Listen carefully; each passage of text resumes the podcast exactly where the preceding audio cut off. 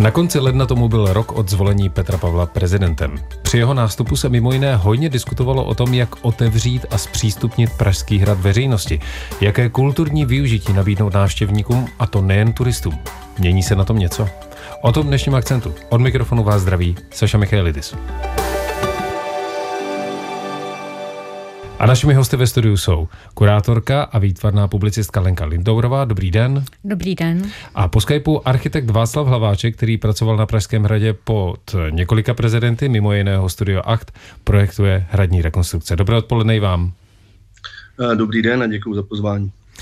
V úvodu bychom měli také zmínit, že do pořadu jsme zvali zástupce Pražského hradu, ale mluvčí se nám omluvila s tím, že i z důvodu dovolených se nepodařilo nikoho do vysílání uh, uh, sehnat.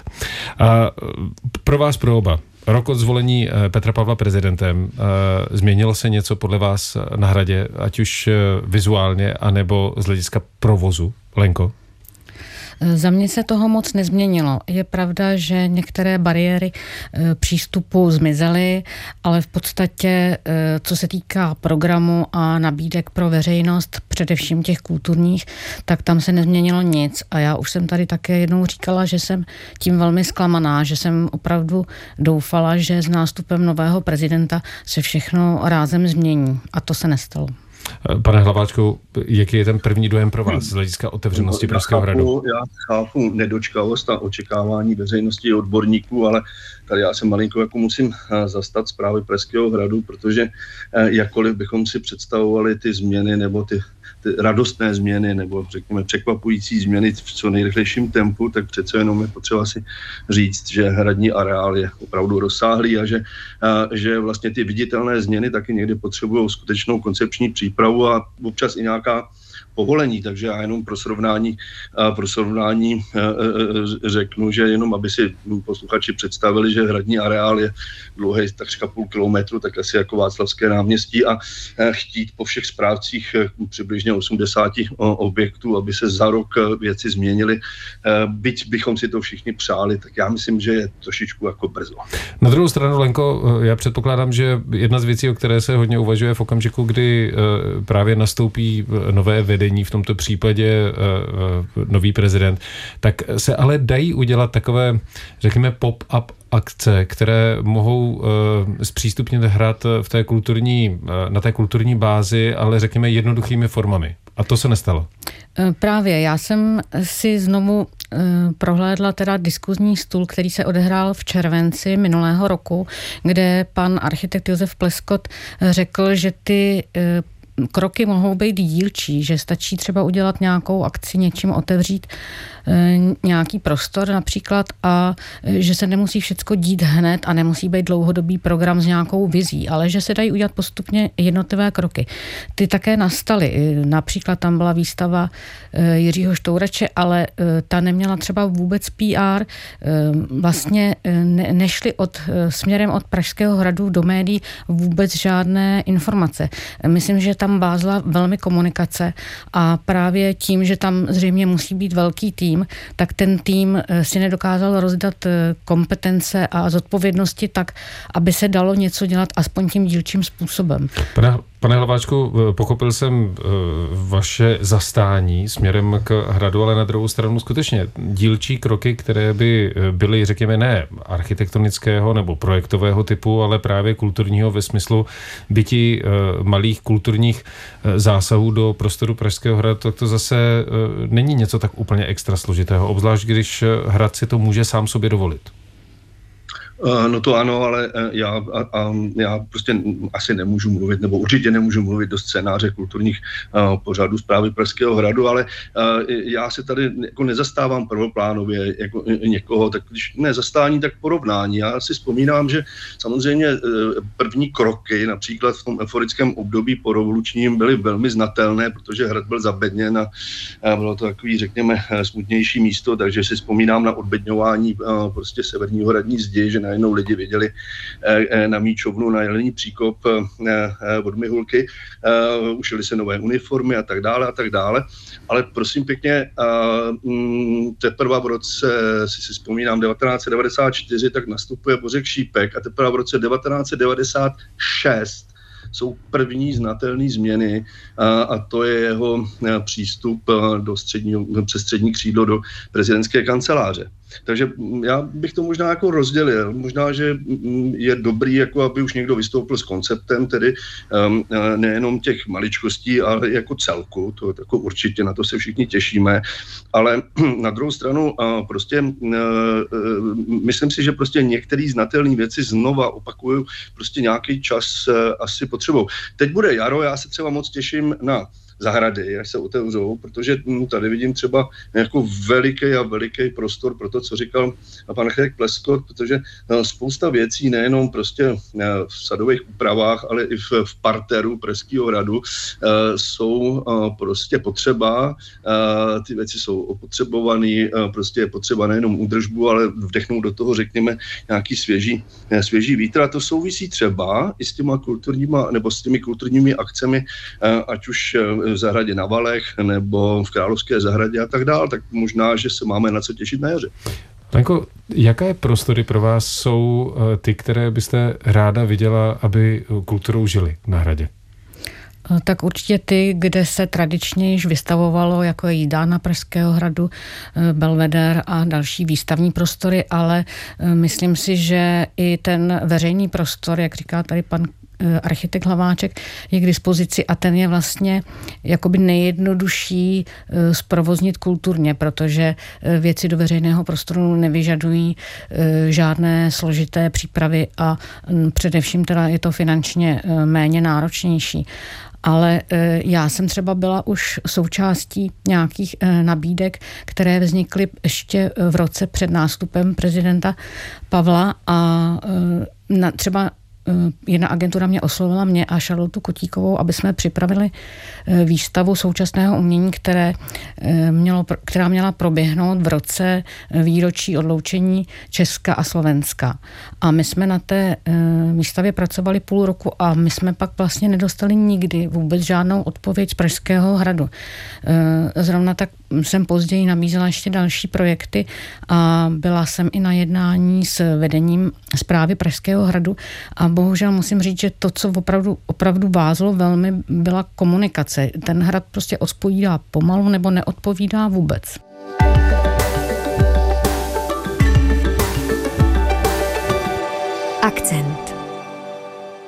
Dnešním akcentu se věnujeme otevírání Pražského hradu. Jedna z otázek, která se objevila eh, vlastně poměrně brzo, je otázka eh, takzvaného hradního architekta, nebo minimálně člověka, který eh, bude moci nabídnout architektonickou koncepci Pražského hradu, ať už ve formě oficiálního, oficiálního architekta anebo experta. Pane Hlaváčku, je potřeba hradní architekt? Je to zvyklost. Je to zvyklost. To není něco, co vzniklo s příchodem pana architekta Plečníka. Ty první, bych řekl, pozice hlavních architektů spadají už do poloviny 18. století. Ali Prandy, Kaňka, to byly, to byly oficiální hradní architekti a nakonec ta, ta, ta tradice zůstala až do, bych řekl, novodobé historie Pražského hradu. O panu architektu Plečníkovi už jsem mluvil. Jeho nástupci, architekt Rotmajer, Janák a tak dále. O Božku Šípkovi tady taky padlo slovo, čili je to určitá zvyklost, od které se očekává, že moudrý architekt, renovovaný architekt prostě bude jakým způsobem, jakýmsi způsobem korigovat to kulturní a společenské zadání využití Pražského hradu. To ano.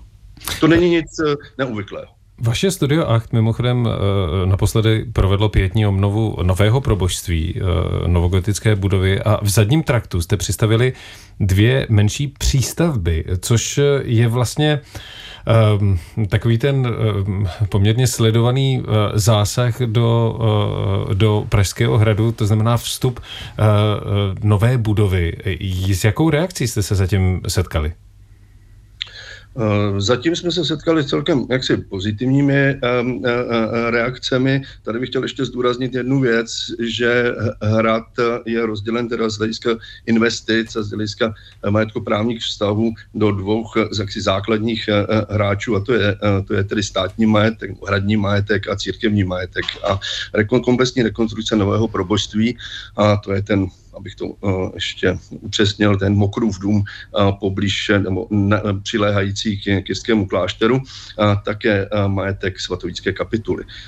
Možná, že ty reakce jsou veskrze pozitivní prostě proto, že ty přístavby kopírují vlastně původní zástavbu a nesnažili se nějak jak si šokovat, ale hlavně přivedli bez vstupného návštěvníky Pražského hradu k severní ohradní zdi, to znamená po dlouhé době jim nabídli širokoulý vhled přes jelení příkop na Královskou zahradu a na Míčovnu. Lenkovi, když tady pan Hlaváček zmínil ty, ta, ty dva subjekty, které se vlastně občas dohodnou, ale občas také hledají složitě cestu k sobě na Pražském hradě. Myslíte si, že by to do určité míry návštěvníka Pražského hradu mělo zajímat? Jestli se ty dva subjekty dohodnou. Já myslím, že to by mělo být návštěvníkovi opravdu jedno, že pro něj je ten prostor vnímaný jako celek. Eh, lidé ty, ty prostory mají velmi rádi, vracejí se tam. Eh, pro Praženy je to místo, kam dřív nebyl důvod jít, takže my bychom tam zase chtěli všichni chodit a hlavně za kulturou. Ale já mám jednu dobrou zprávu, že na podzim byla složena programová rada zprávy Pražského hradu. Já vím, eh, kdo tam je, i když hrad to zase nějak nepublikoval a nekomentoval, ale já to vím od těch lidí, protože se známe osobně. A myslím si, že v té radě jsou vynikající odborníci, eh, kteří by tomu určitě dokázali pomoci, takže já si teď myslím, že přeci jenom nastane nějaká změna eh, po jméně eh, kancléřky a uvidíme, jestli teda zpráva Pražského hradu dostane své kompetence a rada přijde s nějakými vizemi, co se týká kultury. Mimochodem, Lenko, vedle jména Josefa Pleskota, o kterém už víme dlouho, ještě vlastně při kandidatuře prezidenta Petra Pavla, tak se objevilo nové jméno Jiří Fajt. Ano, já vlastně všechny informace mám buď od Jiřího Fajta, který je šéfem té odborné programové rady, anebo přímo od Josefa Pleskota. A když se chci něco o hradě dozvědět, tak volám jednomu z nich a myslím si, že eh, jméno Jiřího Fajta je dobrou známkou toho, že Pražský hrad se ubírá správným směrem. Eh, pane Hlaváčku, Lenka Lindaurová zmínila ty prostory, které eh, bychom rádi viděli a které byly třeba dlouho zavřené. Eh, jsou některá místa, která eh, z bezpečnostního hlediska třeba řekněme nejsou takovou hrozbou, ale která byla tak považována a která bychom třeba v nejbližší době mohli znovu nalézt? Já k tomu dám komentář, který samozřejmě nemá kompetence toho užšího poradního týmu, tak snad mi to, snad mi to prominou. Je to vlastně pohled tedy návštěvníka Pražského hradu nebo člověka, který... To jsme všichni. Přesně tak. Přesně tak, přesně tak. Tak uh, jednak si myslím, uh, jako, že tam jsou taková jako tajná místa, která v podstatě jsou v úvozovkách tajná. A já bych tady možná jmenoval prostě vstup na Rajskou zahradu, tak zmiňovaný Jižní zahrady, kterou se prochází na zahradu na Valech, to je ta větší jako, z, z jihu, kde jsou nádherné prostory pod tím monumentálním schodištěm. To je jedna věc, prostě, která je teda nádherná, komorní. Další prostor si myslím, že by každýho překvapil a to je vlastně malinko, malinko opomíjená zahrada na baště, kde je ta ikonická plečníková balustráda, ale když bude po, přes Prašný most a pozorně se e, zadíváte napravo, vlastně směrem ke španělskému sálu, a, e, tak jsou, e, jsou tam takové jako arkády a zatím je takzvaný Háchův kryt. A tato platforma, která je orientovaná jako na sever k Jelenium příkopu, má také neuvěřitelnou atmosféru. To je další věc. No a potom samozřejmě Belvedere, který má, který jako klasic, eh, pardon, renesanční, renesanční eh, perla, která má klasicistní interiéry, který si myslím, že by taky mohly být trošičku jaksi víc využívány a a, a potom je to velká otázka, eh, kdy se podaří zprovoznit nebo řekněme víc nějakou prostě silnou koncepci využít jirského kláštera. Eh, teď musím říct, že eh, po dlouhé době cítím eh, nevýhody rozhlasového vysílání, protože teď bychom potřebovali, abyste nám to všechno ukazovali na mapě, ale snad si to všechno potom sami najdeme.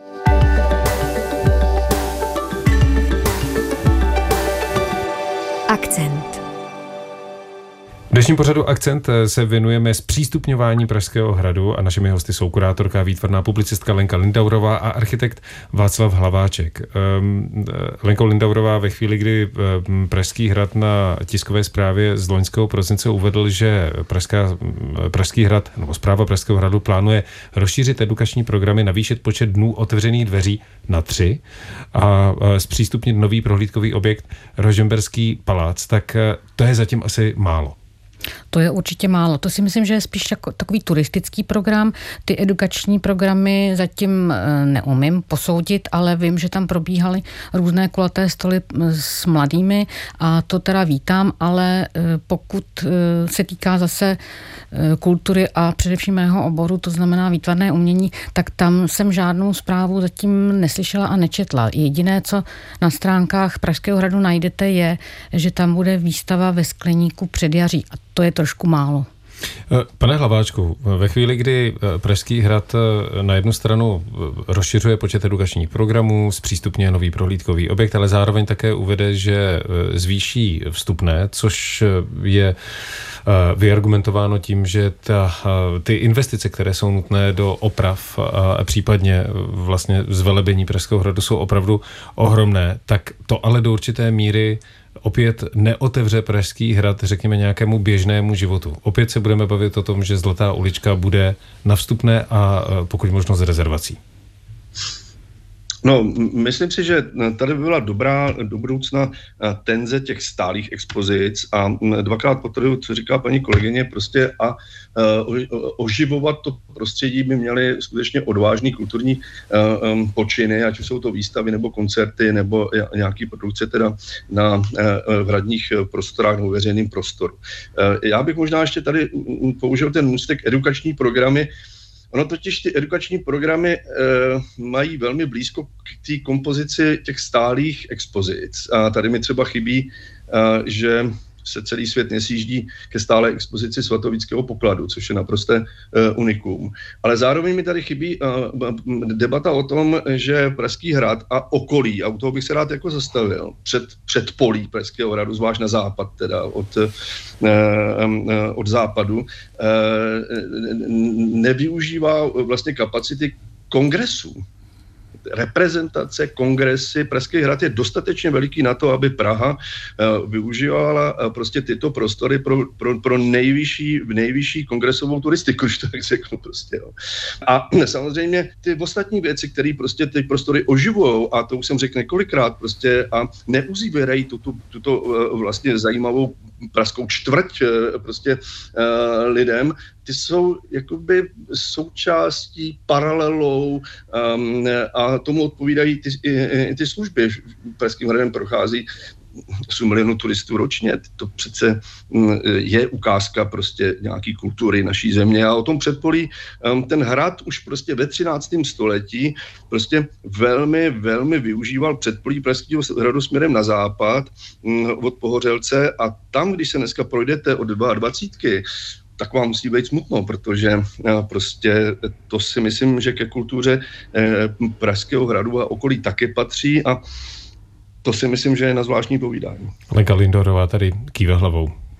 Eh, je to tak, mě tam taky bývá smutno a ještě se připojím i k tomu názoru pana kolegy eh, eh, ohledně těch kongresů. Tak já si zase myslím, že třeba přizvat jako externí tým s nějakou zajímavou opravdu světovou výstavou pro Pražský hrad jako instituci nejdůležitější vlastně vůbec není těžké. Eh, když se podíváme na to, pro koho je Pražský hran určený, tak eh, do samotných prostor Pražského hradu zavítalo v loňském roce 2 miliony návštěvníků, ale z toho 97% byli turisté. Co nám brání v tom, abychom se šli podívat do uh, Pražského hradu? Lenkov. Tak já si myslím, že právě ta nabídka, že i zmizela spousta zajímavých restaurací v okolí a na hradě, eh, nebo nemají tu kvalitu, jakou bychom si představovali, a ta kulturní nabídka je minimální. Také si myslím, že eh, řešení jako při, přilákat celou rodinu prostřednictvím takových jako lidových zábav, že také není nejšťastnější a to doufám, že už se konalo e, naposled a myslím si, že myslet na návštěvníky a rodiny lze úplně jiným způsobem. Z těch 8 milionů návštěvníků, e, které jsme, jste zmiňoval, pane Hlaváčku, tak opravdu drtivá většina jsou e, zahraniční turisté, ale stejná otázka na vás. Jak znovu nalákat české občany, domácí, nejenom Pražany, na Pražský hrad? Eh, já si myslím, že Pražský areál je, je tak veliký, že znova opakuju, že i to prostředí, kterým je zasazen a velmi, velmi prostě eh, je důležitý pro lidi a pro český návštěvníky. To znamená, buď to odpuzuje, ať už cenama nebo, eh, nebo něčím, teď mluvím o, ty, o, ty, o tom západním předpolí, a nebo je naopak, naopak láká. Ale když si projdete od Pohorodce, skutečně se omlouvám, že se opakuju, jedno z nejkrásnějších náměstí světa, Loretánské náměstí, půjdete dál, dál, Hračanské náměstí a tak dále, a tak dále, eh, tak eh, jdete parkovištěm, já to řeknu velmi, jednodu, hmm. velmi jednoduše. A, eh, a Pražský hrad je ohledně jakýchsi povolovacích procesů a kompetencí a samostatná záležitost, potom je teda Praha 1, ale tak, aby se uparkovali třeba návštěvníci to Hračan, tak na to už potřebujete Prahu 5. A proč by Praha 5 měla dělat velko, velkoplošní parkoviště proto, aby si lidi sedli do hospody na Praze 1? To je bolest, eh, jak bych řekl, jako českého myšlení, to je stejný problém Praha versus Český kraj a to je, to je stejný problém uh, vlastně Hračany uh, a, a Pražský hrad. Eh, Lenka Lidourová má cestovalý svět. Když se ale podíváme na to, eh, jak se s podobnými objekty, ať už eh, hradními nebo zámeckými, nakládá a, a žije kulturně v zahraničí, tak jsme vlastně na tom stejně, hůře nebo lépe? Tak já úplně nemám teď po ruce nějaké srovnání ve formátu Pražského hradu, ale já mám pocit, Který že se... je největším hradním komplexem na světě. Že se takovým těm kvalitním standardům spíš vzdalujeme v poslední době, než přibližujeme. A já mám také to srovnání eh, z 90. let, eh, kdy byl prezidentem Václav Havel a my jsme opravdu na hradě vítali velké kulturní hvězdy a myslím si, že i v této době by s Pražským hradem ledas kdo chtěl spolupracovat a že to e, není tak těžké je přivést. Ale teď jsem se asi od někud odbočila. Trošku jste odbočila v tom smyslu, jestli máme třeba nějaký jiný příklad e, právě podobných, nebudeme říkat jenom prostor, ale prostředí, která jsou natolik významná z toho reprezentativního hlediska, ale zároveň jsou jsou natolik otevřená, aby eh, lidé měli chuť eh, do ní chodit? Mm, já si myslím, že se to úplně nedá srovnávat právě proto, že eh, většinou se pro třeba kulturní účely na západ od nás, musím to zase takhle říct, postaví speciální nové stavby, nová architektura, že vlastně to, že my máme většinu galerií a muzeí v historických budovách, a nebo třeba i filharmonii, to je taky trošku um, zajímavé nebo už eh, trošku nesoučasné. Pane Hlaváčku, eh, máte vy nějaký příklad toho, Já co byste myslím, chtěl že to je, právě, zmínit? to je právě na tomto nejzajímavější. Já si myslím a zcela souhlasím s paní kolegyní, a, a jsem na to skoro tak jako hrdý, jo, že vlastně Pražský hrad se světem srovnání nemá. A vy můžete procházet hradním komplexem v Hágu, vy můžete jít kolem Hoborku ve Vídni, můžete jít prostě nevím, kolem královské rezidence mm, mm, v Hágu, tam naproti našeho vyslanectví s chodou okolností. Mm, ale takhle zajímavý a kompaktní komplex s takovou nabídkou, já si myslím, že není, když tak mě opravte, ale a souhlasím s tím, že pořád uh, má Praha a Pražský hrad uh, tu, tu, tu vůni, kterou bude mít vždycky. Je, tam určitá velkorysost a zároveň pestrost, tak jako má Praha. Že? Praha je prostě velkorysá, ale zároveň je je, je vlastně souznění malých měřítek a, a, a pitoresknosti. Čili tahle ta tenze tady je a je na Pražském hradě a, a, a myslím si, jako, že svět by přišel a velmi rád. My budeme pevně doufat, že z Pražského hradu nám přijdou dobré zprávy v roce 2024, minimálně co se týká nejenom jeho otevírání a oprav, ale také především jeho nové kulturní nabídky. Pořád akcent jsme právě věnovali otevírání Pražského hradu a našimi hosty byli ve studiu kurátorka a výtvarná publicistka Lenka Lindaurová. Moc děkujeme. Naschledanou a děkuji za pozvání. A po Skypeu architekt Václav Hlaváček, který pracoval na Pražském hradě pod několika prezidenty, mimo jiného Studio Acht, projektuje hradní rekonstrukce. Děkujeme i vám. Mějte se hezky. Od mikrofonu se loučí Saša Michalidis. To byl Akcent. Další díly můžete poslouchat na webu Českého rozhlasu Vltava, v aplikaci Můj rozhlas a na dalších podcastových platformách.